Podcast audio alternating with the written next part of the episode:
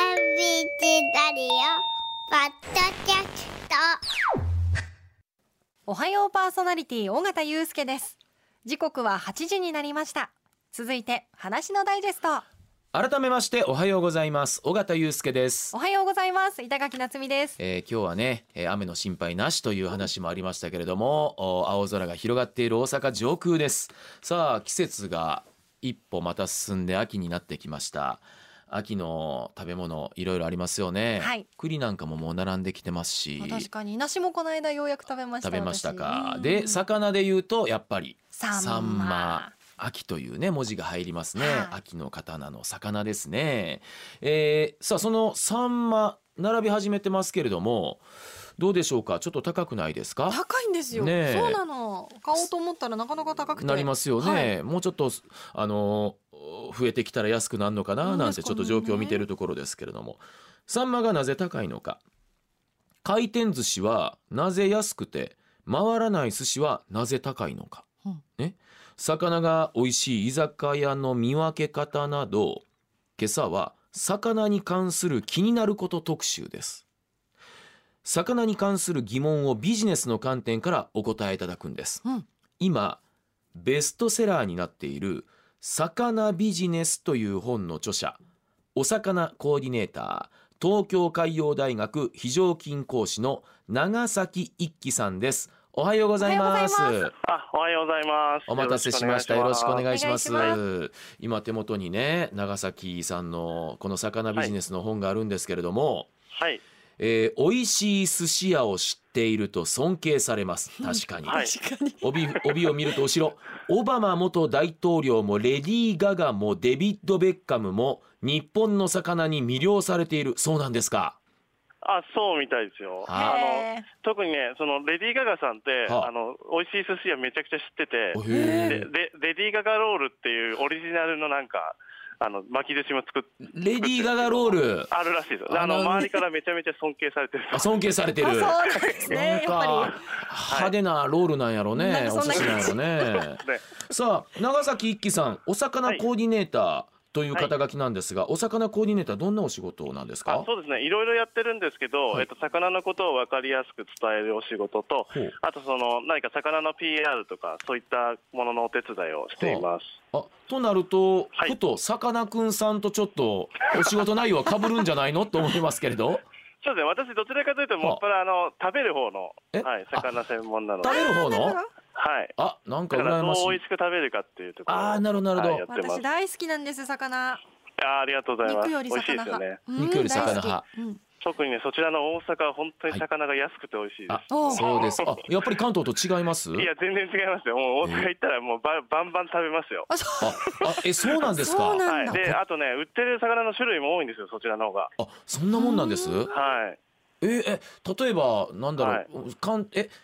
えっと関東にいなくてこっちにあるって、例えばどんな魚になるんですかあえっ、と、うん何っていうのはちょっとまたあれなんですけうんど、うんうんえっと、小魚多いですね。小魚が多いんだうん、例えばちょっとそのいちょっと磯で取れたような小さいタイとか、あへえあと、えー、カサゴとかあ、はなんかそういうのね、並びやすいんですはよ。あカサゴとかってあんまり並んでないもんなんですか逆にああ、いや、関東全然並んでないですよ。そうなんや、まあ、確かに並んでます並んでます、ですよね、うんそう、そういうね、羨ましいんですよ。あの岩場岩場で釣りで取れそうなカサゴとかあそうそうの岩場で取れそうな油目系とかねそうです、そうあで。へえですそうなんですよ。あの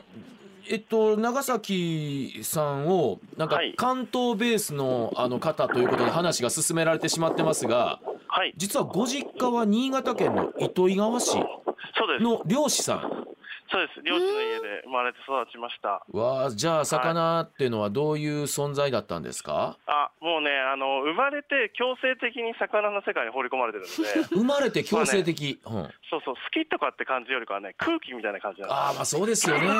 はい漁師さんですしねはい。えあの親御さんはどういう魚魚介類を取られてらっしゃったんです、えっと、底引き網っていあう底引き漁網法漁だったので、うん、えっと、まあ、ズワイガニとか、うわわああそすごいっかはい、あとノドグロとかであ高級魚、はいあと甘エビとか、甘エビいいわはいはいそんなのを取ってました。えちなみにはいどういうまあ食べるのがねあのはいお魚コーディネーターのメインどころっておっしゃってましたがあはのい実家はどういう食卓どんなものがああったんえっですかと、あズワイガニはね、まず学校から帰ってくると、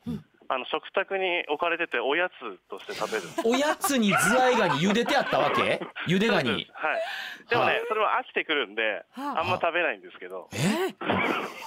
なんなんとなんと贅沢ななんと贅沢なほんでほんで他どんな今度どんな感じですのほんで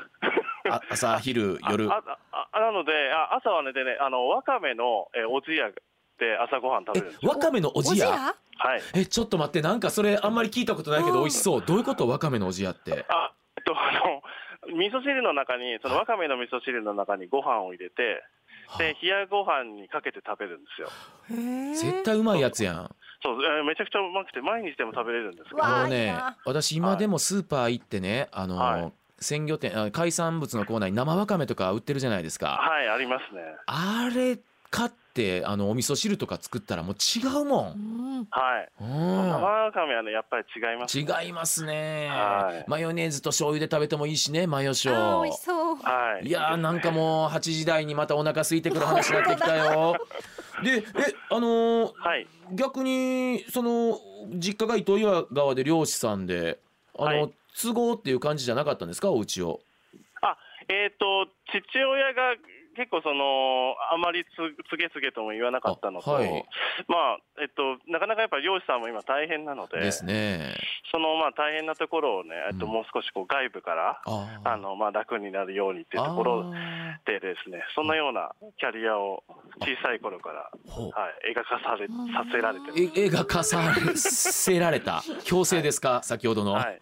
そうそうですなので、うんなんか水水産庁さんになんかうん入ったらとかそんなような感じで、へーなるほどお役人の方としてねシステム作りを、はいはいで今長崎さんは千葉の船橋、長崎さんっていうのがちょっとややこ しいな長崎県の、はい、すいません、はいすいません名前に文句言っても仕方ないん ですけど長崎さんは千葉の船橋の漁港にいらっしゃると、はい今あの本当にいますよ船橋の漁港に今いて船の目の前に今え今そこで今おま電さに話してくださってるんですそかこではいから今、えはい、中継してますどんなお仕事されてるんですあこれね船橋って実はあの、続きが日本で一番取れるところなんですへーあそうなんです、あちそょれでですねあのねそもそもが船橋が漁港っていうのが結びつかなかったんですけど、そうはいそう船橋に漁港があるんですあるんだしかもへーあのララポートっていうショッピングセンターはのあすぐ、すぐ横にはあるえそんな立地条件そうなんだんとなくこう落花生とか梨とかそんなイメージあったんですけどそうですね。あの千葉県魚あの豊富に取れますよ。あの、うん他にも伊勢海老のあの水揚げが大体日本一になって千葉ですえか、ーはい。まああうちとねイワイワシとかサバも取れますまあので。内房だ外房だあの辺りはね、はい。はい確かに海に面してますが船橋で漁港、そうなんです。でどんなお仕事ですかでそのですねスズ鈴キ木が取れるんですけど、うんえっとこの鈴木があのすごく美味しいので、はああの旬締め鈴木という名前であのブランド化してるんですえね。な何鈴木あ旬締め鈴木です。旬の段階で締めたってことですかあえっ、とえ瞬間の旬に締あめる瞬間の瞬はい。旬締め鈴木そうなんです。ブランドでその旬かそうですその瞬詰め続きをちょっと皆さんにあのしさらに知っていただくためのあちょっと打ち合わせというか、あはい、ーあすみません確かに不勉強で旬締め鈴木なるブランド鈴木の存在ちょっと知らなかったんですそが、うなんだいやいやいや結構あの全国ではもう今轟いてるんですかあどうですかね、えっとまあ、それそうなるように今、頑張ってるところなんですけど、うんうんうんはいあのあのはいうんどうぞ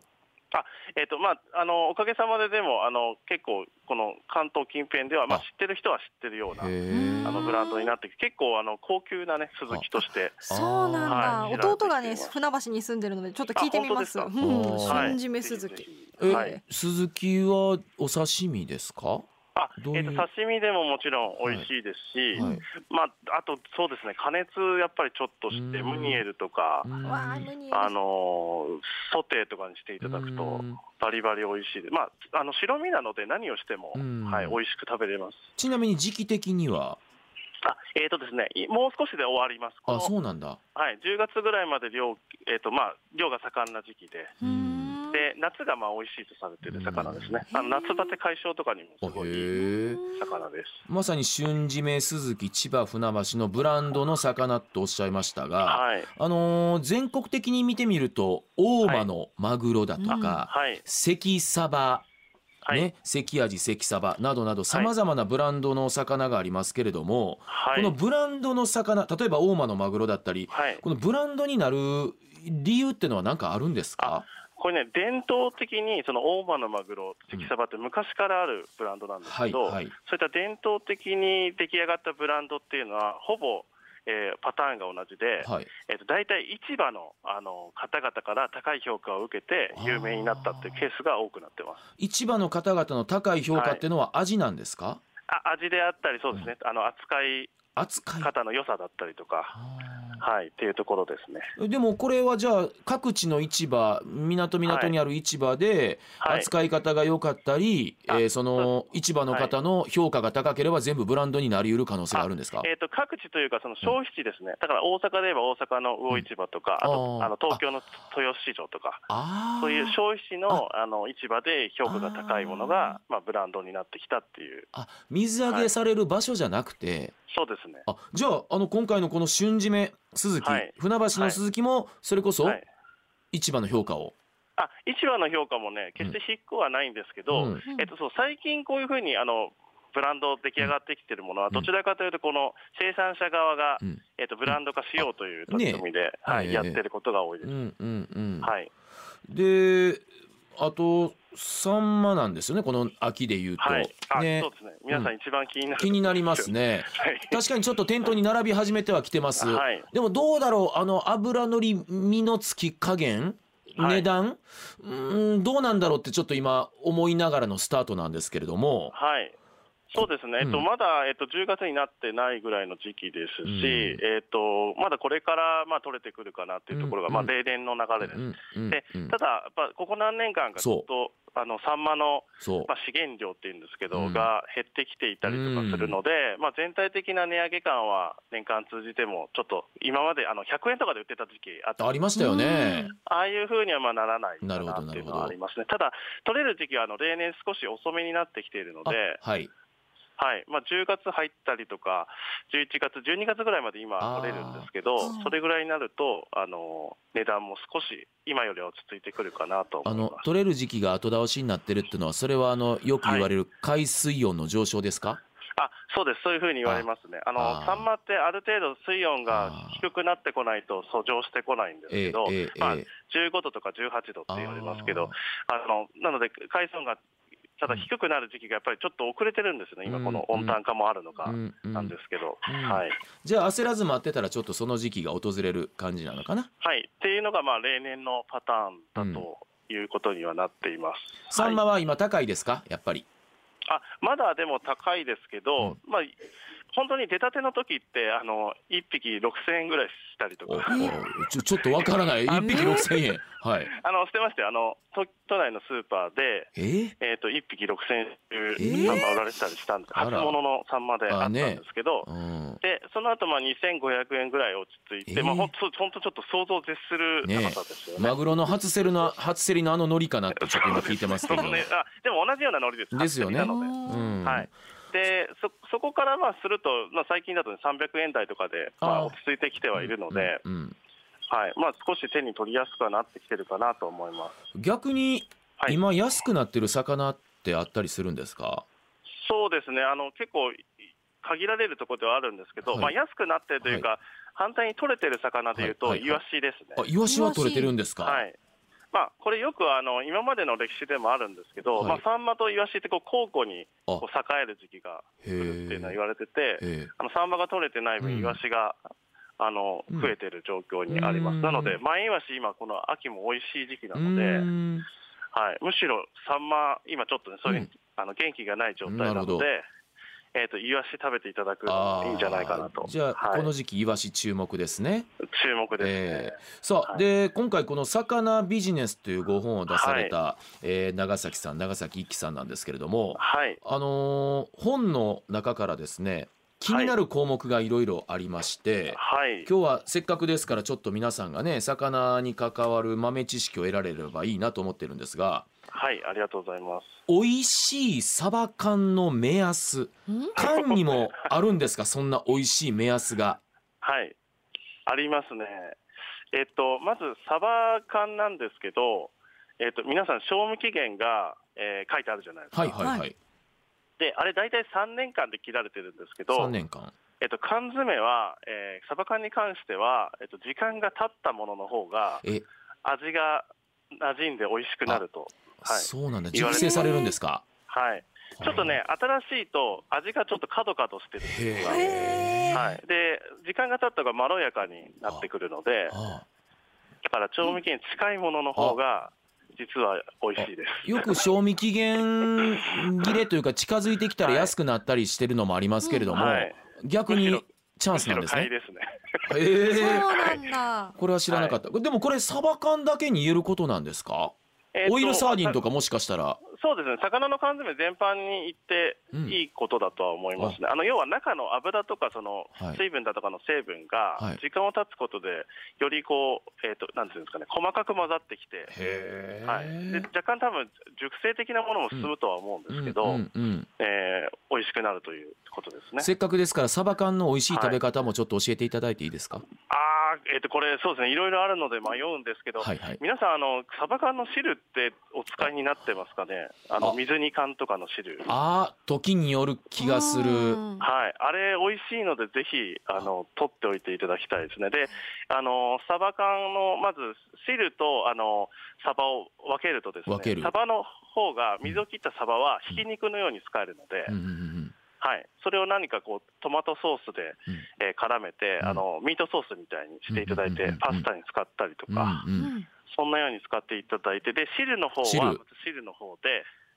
えー、とこれお酒好きな方はあの熱燗にですねは温めていた入れていただくとあえあの、はい、最高に美味しくいただけおます、酒に入れるの、へはい、お酒1対1ぐらいで割っていえただ1くと対 1? まあまあ、はいまあまあ多くないまあまあまあまあ入 れますまあまあ入れますけどえ美味しいですよいけます、はいいけますいけますいでやもなあんれかうん私ほらはいヒレ酒のイメージをすちょっと持ったんですけどあーそ,、はいはいその割には割合多い気がしたんですけどあーもうあ全然、はあい、それぐらいでむしろ大丈夫ですでよ。もあのカニの甲羅酒みたいにするあーのみたいな、あーこう、ガチがね、そ結う局いうイメージ入ってくるので、うんそうです、そうです。ねえあと、はい、どうぞどうぞあ、大丈夫ですかあとですね、あの、そうめんとか、あのはいー、のつゆあるじゃなはいいですか。はいはいあれに少しサバ缶の汁を入れていただくと、あーまあ、気持ちぐらいですけど、うん旨味が増して美味しくなある。ーこコクが出んのかな、そうです、ね。これでもサそバこ缶だけじゃなくて例えばツナ缶にも流用されるやり方と考えていいですかえっと、水煮の場合は、あのあ、流用はできますね。あた水煮だ、あの、あそっツかナ缶だとオイルの場合もあるので。ですよねあその場合またちょっと使い方あ違がうん変だわってくるっていう。はい水煮の場合ですね今の話ねそうですねあ。わはかい。りました、でえーえーこの魚ビジネス長崎一輝さんの、はいえー気になる項目ほか魚は日替わりメニューが原則とありますはい。はいこれはこちらですね。うんそう、あのー魚って結局毎日取れるものが変わるので、はいあのいつも同じものが出せますっていうものって結構限られるんですよねあ。そうなんだそうなんですよ。で日によって今日は例えばアジが取れてましたとか、今日はサバが取れてましたとか、うんそういうのが変わるのうで、んだからお店はそういう今日だけあるよっていうものを、うん今日だけあるいいものっていうのがその日替わりメニューに書く書いてくるんですよね。あーはい、で毎日状態が変わるものなので、やっぱり毎日変わる日替わりメニューから頼むと、うんまあ、その日の、ね、いいものを食べられやすいと。ああ新鮮なお魚が食べられるんですね。あーそなうんなかんですてっきりサンマを取りに行く人はサンマばっかり取ってるのかとかなんかねサンマはね、サンマばっかり食べに行くことが多いです。はいはいあサンマ以外のた他だのものそのサンマ、えっと、全体で見ると、サンマ取りに行く人たちが出られてない時もあるわけだ。ああそっかそうなので、うんえっと、その街中とかで食べるときは、うんまあ今日はね、サンマが出てなくて、もしかしたら、うんカツオの方が出てるかもしれないので、うんはいそういう時はあの日替わりメニューの方をね見ていただくと、はい選びやすくなっております。定食屋さんで魚の定食を食べるときは日替わりを頼みましょうと。そうですね日替わりから頼んでいただくはい。といいかなと。はい。そう。魚よりも人が大事という項目もあります。はい。あこれそうなんですあの、えっとこれ例えば飲食店居酒屋さんとかで魚食べられることよくあると思うんはでいすけはいど、はいえー、と例えばな今日はいい魚が入荷したよって言ってうも、ん毎日変わるんですよね、はいはいそれがはいでもっと言うと魚が入荷しない時もあるので、はいそうすると少しこう日を置いてうん鮮度も悪くなってうしまう、んで毎日変わるんですけどそれをじゃあどうやって調理して出すのかっていうのはやっぱりその調理人の人とか人が決めるはといころなので、はい魚がいい悪いというよりかはひその人が魚扱うのうまいかどうかっていうところあーが大事になってくるよっていうお話ですね。あーうわそれはでも見極めるの難しくないですそう難しそうでかそすうただね、いくつかあのえっ、とポイント本があ当っ教えてくださいはいえっ、とまず、えー何でも早い方、 何でも早い方早い方、ただ早く料理出したりとか、ああ作る方がそうです。はいそうです作る方がです。とか早い方っていうのは魚というのはやっぱり早くこう扱わないと、うんうんうんあのどんどん鮮度が落ちてくるあはいはいはいものなので、はいそういう何でも早くやる性格の方は魚をうまくしやすかったありとかうんせっかちな人せっかちだった り、まあ、あと決断が早い、決断あうーんはい、っキュッてというところ、うんキュッと締はめい、てキュッと出してみたいなそうですキュッと出してっていうところですね。あはいーはいはいであとね、えっと魚のまあ回転率っていうんですけど魚をこうなんですかねあの早く、うんあの売って、う売ると、うん早く次のいい魚仕入れられるんです確よかに在庫抱えるよりねそうです、はいなので、えー、と一品一品の量が多かったりとかはあの例えば刺身のあの切り口もちょっと逆にこう大きかったりとかするとあほうは早くあの魚ってうんこう、なあの次の魚仕入れられるようになるじゃないですかはあはあは今の魚を売って、ははいいうんはいうんだからそういう工夫されてるところはあの大体美味しい場合があえ刺身が分厚めなところってこと ですか分厚くなったりとかなんかでもちょっとお店の人の表情とか浮かんできましたよ。えなんかちょっとぶっきらぼうで、はいどうぞとかつってなんか山盛りのお刺身とか出してくれるような人。えそこから判断してい いのぶっきらぼうでえなんか早そうじゃないですか。大なん体か魚の職人さんってそんなイメージはあるけれども、 はいはい、あとあります、うん、大体合ってますそうあ大体合ってる大体合ってる。ははいいだ大体合ってると思いま大す体合ってるはいあと、あの、えっ、と、お店の、あの、広さとかもそうですよね。ああの、えー、なんですか、あの、意外とこう狭いところにギチギチにしてるお店、まあ、コロナ禍とかとかあんまり良くなかったですけど、はいはいあのたくさんこうその人が入ってるとうん、魚たくさんーうん早くにこう、うんうんうんえーなんだろうあの使いやすいので、うんまあ、良かったりとか、うんうんあとね、えっとあら汁があったりするといいです。あら汁あーあら汁好きです。なんでですあから汁があるお店は、まあ、それも早くその魚があの出るっていうのもあるんですけど、はあのあら汁使うと、要はあら汁の分、少し魚をですねあの高い値段でも仕入れられるようになるんですよねあ、そう例えなばんだ刺身1000円で売ります、はで1000円だったら、例えば1200円とか1500円とかじゃないと仕あー仕入れられないじゃないですか、でもあーあら汁を出すと、その1000円にまた、あら汁の分、1300円とかで、あはあえっとこう魚1匹売れるので。うんうんもう少し高い値段でも仕入れられるうんので、あーそう、いい魚を仕入れられるっていう、あら汁がある店これいいな、はい、いいいいいですね。さあで、はいあと高級寿司と回転寿司何が違うのか、これもありますあはい、えっ、と、これ、大きくは、まあ、いろいろな違いがあるんですけど、えっ、と、仕入れ方の考え方が全く違います。仕入れの考え方はいはい、まず、これ、どっちからいきましょうかね、あの安いお寿司屋さんの場合は、はいあの物がね、悪いわけじゃないんですけど、うんうんやっぱり大量に仕入れて、大量にあのこう売ることで、うんうんまあ、うん安くできるところええええええがあるんですね。なので、えっとこう毎日変わらないようなあの魚、まあ、例えば冷凍でいい魚とか、うん養殖物でいい魚っていうのを、まあ、なるべく使って、うんえーそれで、えーたくさん仕入れてたくさん出すってうんいうやり方をしてるっていうところですね。はいで高いあのお寿司屋さんの場合は、あのそれこそ日々魚の良し悪しって変わるんでうんすよ。うんでその日のもうとびきりいいやつを仕入れて、うんえー、と板前さんが握って出してくれうると。んいうところで、まあ、例えるとあのなんか安いお寿司はこう、すえー靴でいうとこうスニーカーみたいな、ほうほうほ要はたくさんこう作られるうわけはいはいはいで、物が悪いわけではない、うんであの高級なお寿司は、うんあの職人さんがこう一個一個作るあうの、んうん手作りのなるほど革靴みたいな、ええええはい、そんなような違いがあったりしまだから別に安かろう悪かろうじゃないってことですよねす。そうですね、ねはい、うんうんうんあの、はいだから長崎さんもどちらにも行かれたりするわけでしょあもちろんどちらにもその用途 TPO に応じて TPO に応じて、おーはい、なるほどなるほどはい、はい回転寿司なんかもよく行きますし、ねえ美味しいですもんねいや美味しいですし、うんまた大阪の回転寿司はうまいんですよ。どういうことそれやっぱりね、いややっぱね鮮度とかねあのえ物がいいんですよ。回転寿司チェーンなのにやっぱりはい。あるんですか土地の違いは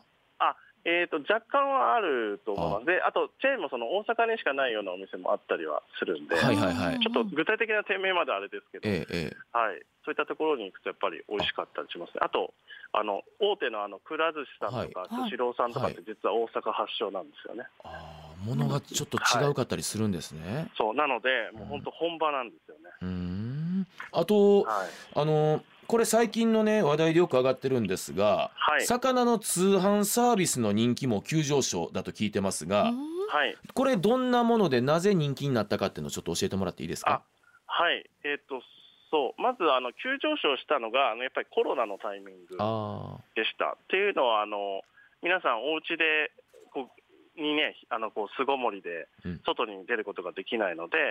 まあ、美味しい魚をやっぱり直接仕入れたいっていうところとあと生産者さんがやっぱり飲食店が休んでたのであの魚が余っちゃってたんですよ、あはいでそれを助けてあげようっていう動きが広がって、あのコロナ禍で一気に通販が伸伸びました。うんでただもう一つ理由があってあの生産者さんたちもやっぱり普通にこう卸してただけだと魚のえー値段がこうあの安くなってしまうので、えーと直接その付加価値をつけて売りたかったっていうところと、あとそういうサービス、はいあの多分皆さん食べチョクとかあのポケットマルシェとか聞いたことがあると思うんですけど、そういったあの生産者さんが簡単にこのインターネットを通じて売れるようなサービスが出てきたっていうのうが、んうまあん大きいかなと思います。これはじゃあもうコロナが明けてももう定着したまま新しいやり方としてもうずっと続いていきそうなもんですかそうですね、一つの方法としては続いていくと思います、ただ、コロナ禍で若干、そのブームみたいなものもあったので、うん、まあ、そのなるほど中では少し落ち着いてるかなという、あはははい、ところがありますね。これこの魚の通販サービスっていうのは魚が冷凍で送られてくる、えっといえあの、生で送られてくる場合も生でもあるんですかたくさんありますはい、んなんか流通に乗らないような魚がそこに入ってきたりなんてのもあるみたいですねああそしうますなんだあの中にはあの、え森付きの漁師さんが、うんそのついてきた魚をはこう一匹一匹乗せてはあですぐ買えるもものとかもあったりします。森でついてあへえクエとかね、うんあと赤旗っていうちょっと高い魚あとかはいはいはいあはいるんですけど、うんあそういったものも突き立てで突き立てあの生えたりとかへえはい、さあ、えー、ちょっとお時間も迫ってまいりました、はい最後に今日おすすめの魚料理を一つ教えてくださいはい、えっ、と一つと言いつつ二ついいですか。お願いしおます願いします喜んで船橋にいるので、えっ、と鈴木あ鈴木ねですねこっちであんまり売ってないのよな そうかもしれないですね。あの、うん通販でも取り寄せられますので、あそうかのそうか鈴木のね、えっ、とこれソテー、ガーリックソテーがめちゃくちゃ美味しいので、ガーリックソテー、はい、ニンニク散らしていただいて、うんあの焼いていただくとうんうんうん美味しくいただけます。そして、えっとはいこれからの時期なんですけど、あのそちらでも取れるあのママカリ、ママカリはい、岡山が名産のはいそうですね。まだ少し早いんですけど、はい、あの私ママカリ大好きで、 へえ結構ピンポイントにそうですね。今日食べたいといえば、まあママカリ食べたいなという気がしま すね。わかりました、はいはえー今朝はお魚コーディネーター東京海洋大学非常勤講師長崎一樹さんに、えー魚あれこれ伺いました、えー、はい5本魚ビジネスとともに皆さんも手に取ってみてはいかがでしょうか長崎さんどうもありがとうあごりがざというござましいましたたありがとうございました。